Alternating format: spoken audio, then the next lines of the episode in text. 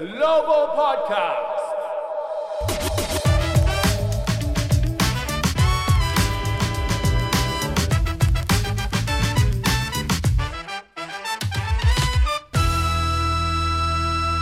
Hello everyone! ウィザーズグローバルポッドキャストへようこそザック・イクマです皆さんお元気ですか？といつも冒頭で言いますがいや昨日のまさかの逆転負けのショックがまだかなり残っています35点差をクリッパーズにひっくり返されたわけですが、まあ、それは NBA の歴史でも2番目に大きいカムバックだったんですよね。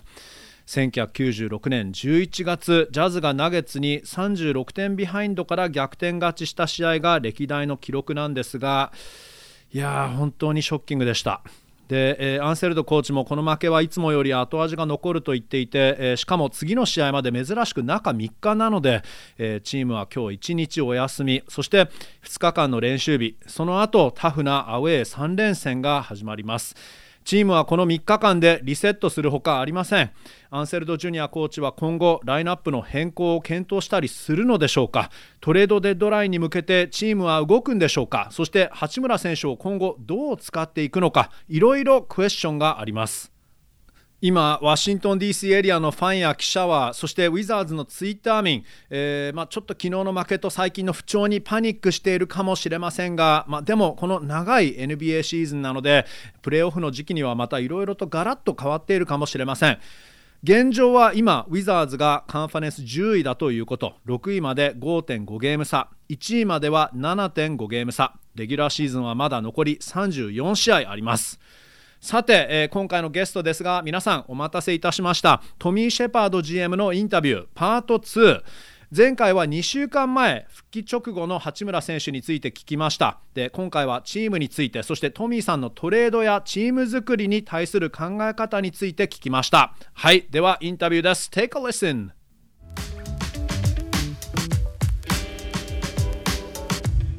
Let me ask you about the team.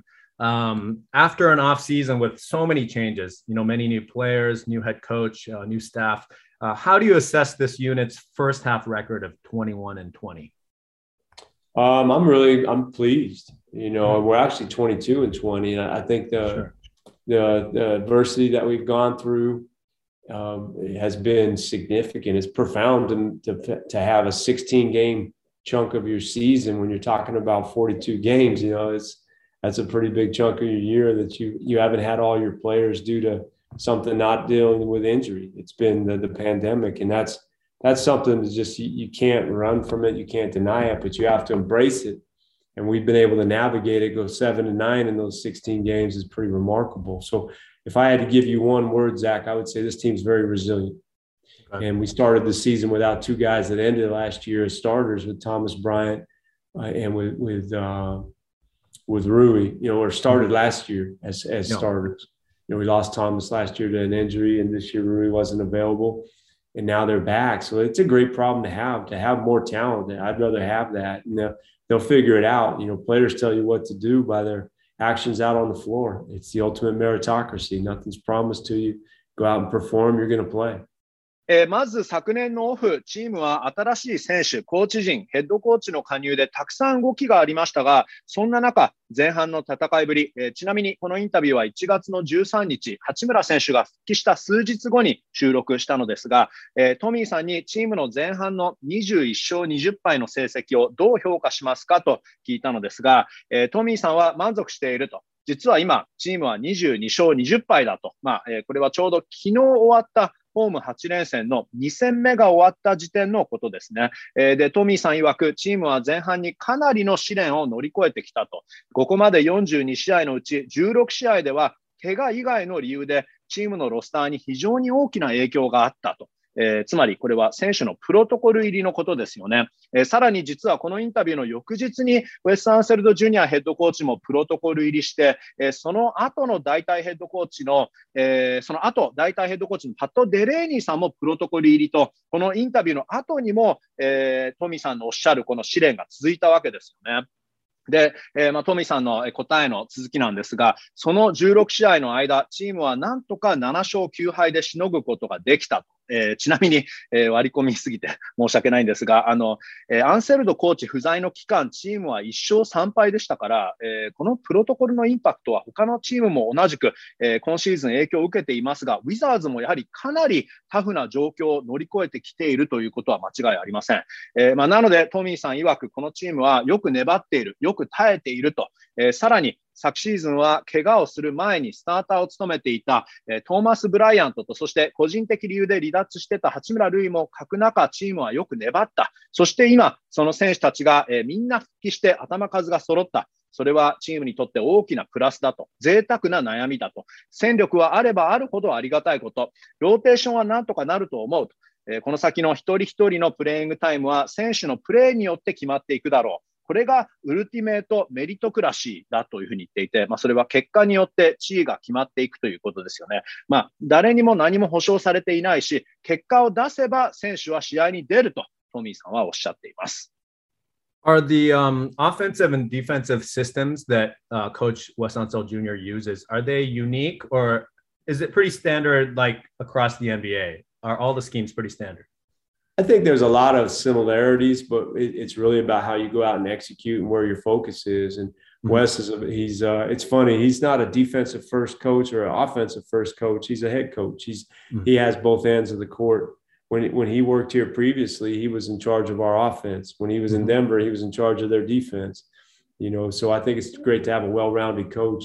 What he likes to do is maximize the. He looks at the what the team has that available talent wise, and then kind of structure it around that. We like to play with pace, certainly, but I think he values the possessions. And when you're playing fast, you know, we, we played with the fastest pace in the league last year, but we were 19th offensively, 27th defensively. So playing with pace isn't always the answer. Playing with preciseness, playing a little bit more efficient is what we strive for. So I think that's what he looks for, and it starts at the defensive end. You know, you saw we started out very well this year. You know, and, and I think COVID hit, we had to take some steps back, but I think overall we're we're really excited about where we are and where we're headed. ちなみに、えー、今更聞いたんですが、えー、アンセルド・ジュニアヘッドコーチのシステムというものは学ぶのが難しいものなのかとトミーさんに聞くと、えーまあ、どのチームもスキーム、戦術は似ていると。ただ、えー、各チームの違いは戦術の中でどこに重点を置くかだで、えウェスはディフェンススペシャリストでもオ、フェンススペシャリストでもなく、ヘッドコーチだと、両サイドを仕切っている。えウェスがウィザーズでアシスタントコーチを務めていたとき、えそれは2005年から2011年の期間ですね。えその時はオフェンス担当のコーチだった。で、その後デンバーではディフェンス担当だった。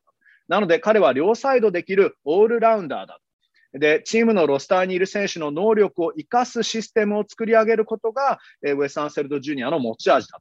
えー、そして、例えば、オフェンスに関しては、ウェスはペースを大事にするコーチでありながら、ポゼッションにより重点を置くコーチだと。えー、昨シーズン、このチームのペースはリーグトップだったけど、オフェンスレーティングは17位、ディフェンスレーティングは19位だった。なので、アップテンポなペースが全てではないと、えー、もっと効率のいいプレーがアンセルド・ジュニアコーチの目標だと。で、それはディフェンスから始まること。えー、今シーズンは出だしが良かったと、10勝3敗スタートでしたからね、えー、ただその後、選手のプロトコル入りなどもあって、えー、数歩交代したが、全体的には今いい方向に進んでいると思うとトミーさん言っています。With the trade deadline coming up next month, uh, is this when you are most busy, or are you just busy all year round? Uh, I always see you uh, in the stands before a game talking to someone. Who are you talking on the phone with?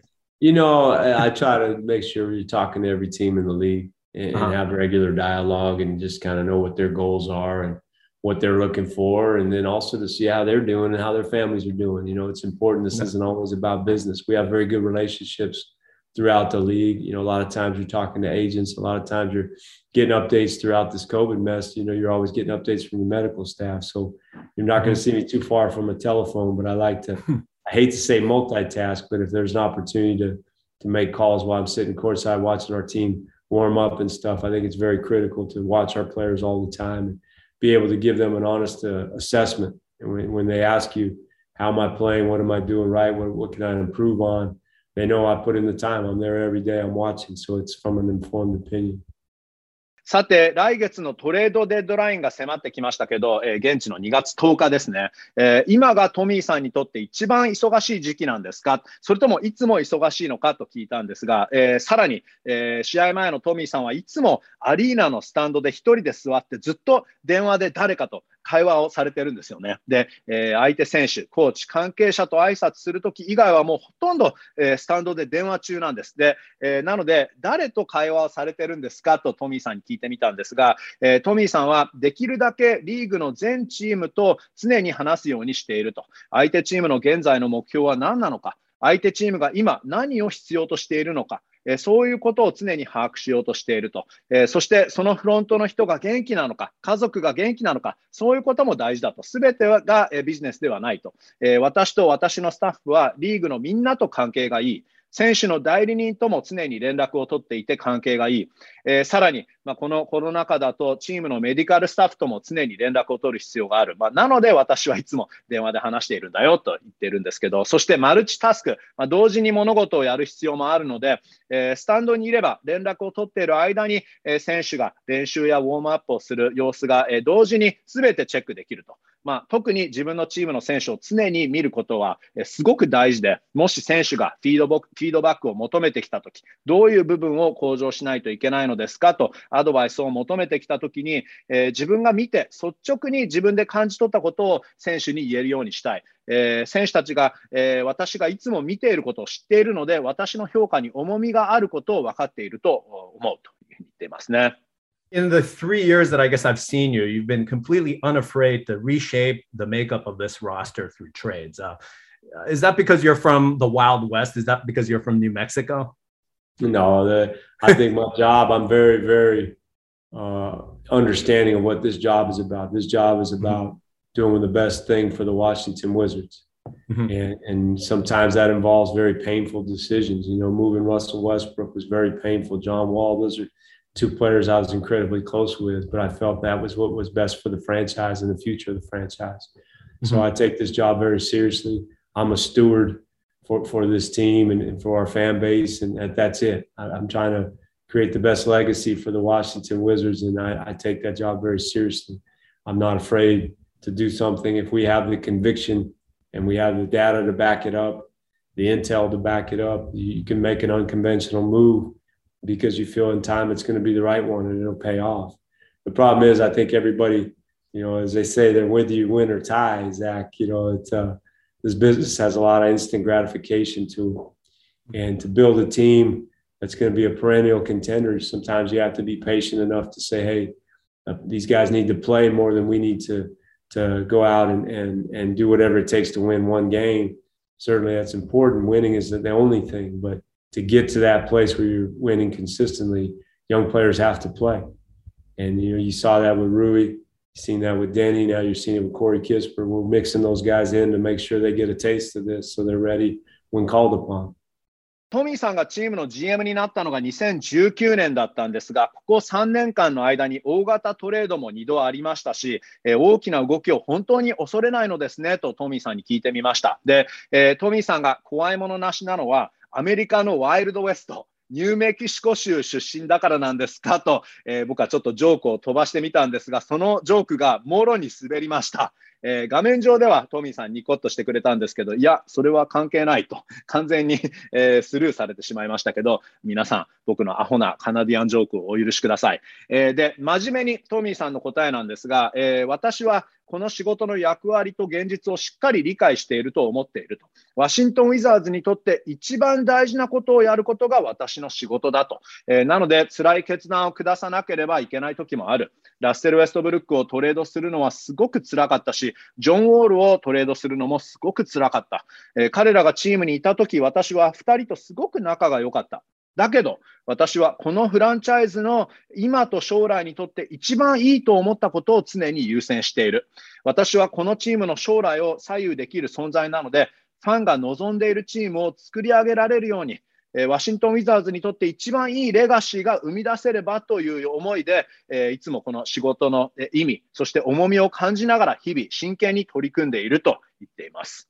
まあ、なので、もしチームを強化できる機会があって、データにも基づいていて、これはやるべきトレードだとスタッフのみんなが信じていれば、それがたとえ周りから多少疑問があったとしても、うまくいくと信じていれば、躊躇せずにそのトレードに踏み切ると、えー、トミーさん言っていますね。まあ、しかし一つ注意しないといけない点は、この業界ではみんな今すぐ結果を求めるので、そういう部分での我慢も必要。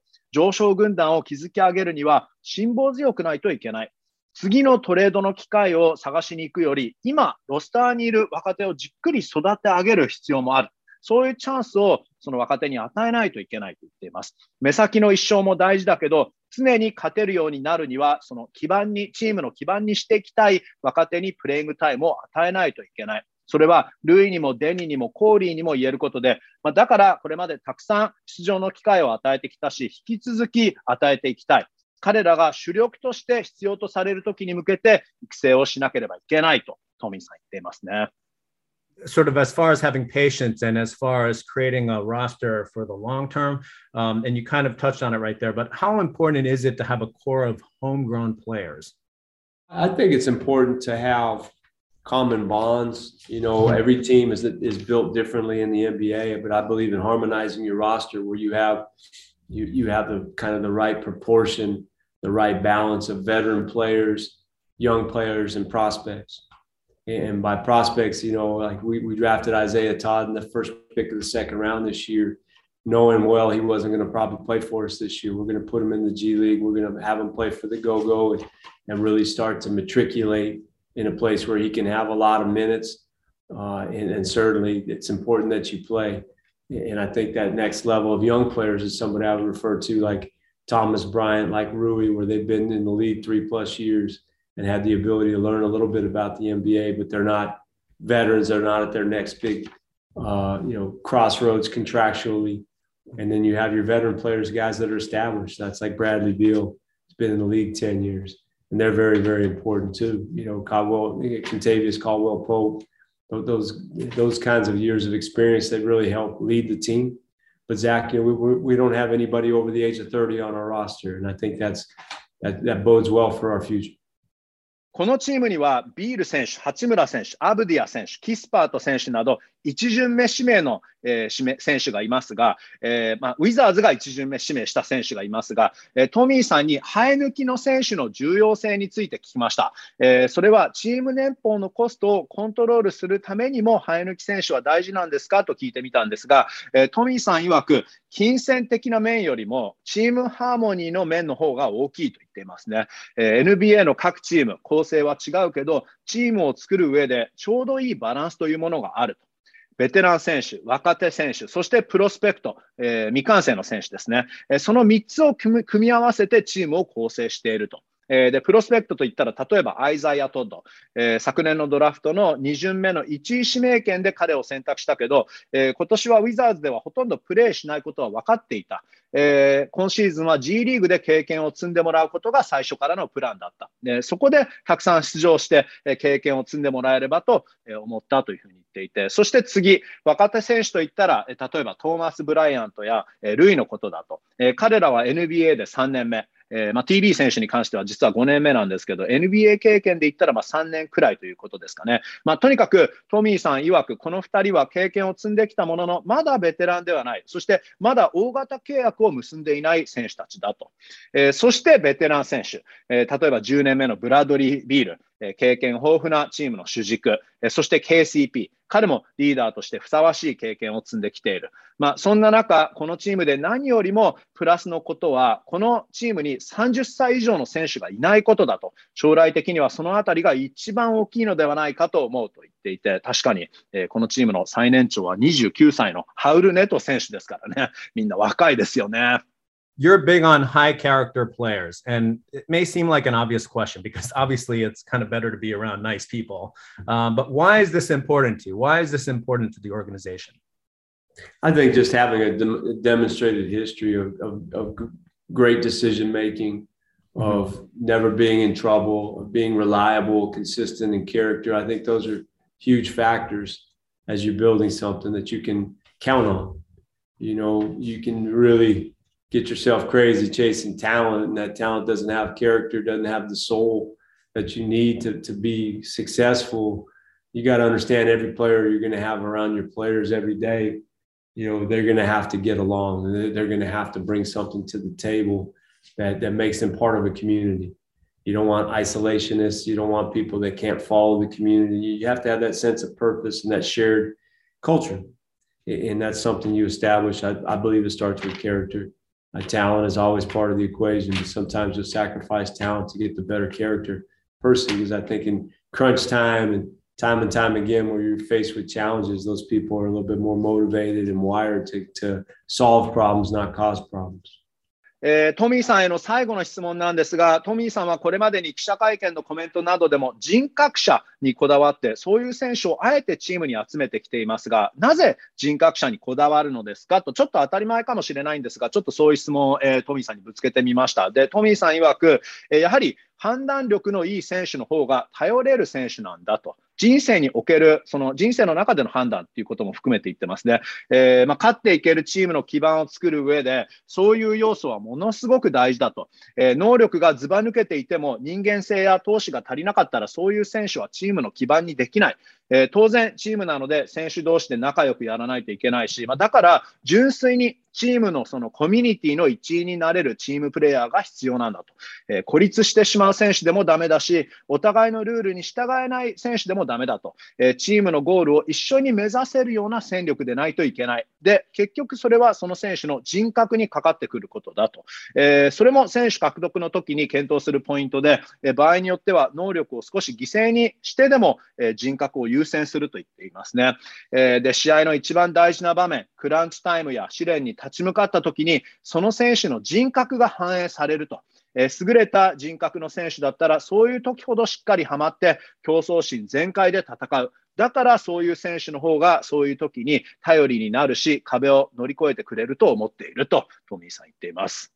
バスケットボールマネジメントの highest level、always fascinating to talk to you.Tommy,、thank you so much。ありがとうございました。ありがとう、my。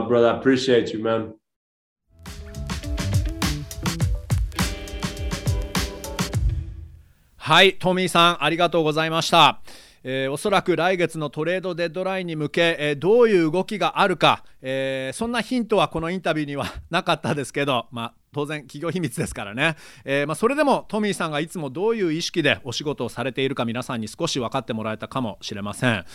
さて、え昨日の負けを引きずるわけではないんですけどえー、NBA オフィシャルのラスト2ミニットリポートが先ほど更新され、えー、昨日のケナード選手の最後の4点プレーについてなんですけど、えー、どうやら2ミニットリポートによるとあのアンドワンファールのコールはインコレクトだった。間違っていたということなんですよね、えー、あれはシュート前のファールだったということです。で、まあ、実はビール選手も昨日ケナード選手が、えー、シュートを打つ前からファールをしに行ってたんだよと試合後言っていたんですが、まあ、やはりビール選手が言っていた通り正しい判定はシュート前のファールバスケットノーカウントということ、えー、まあ、なので、えー、本当だったらあそこでボーナスフリースロー2本両方決まったとしてもおそらくウィザーズの1点差勝利のはずだったとのことです。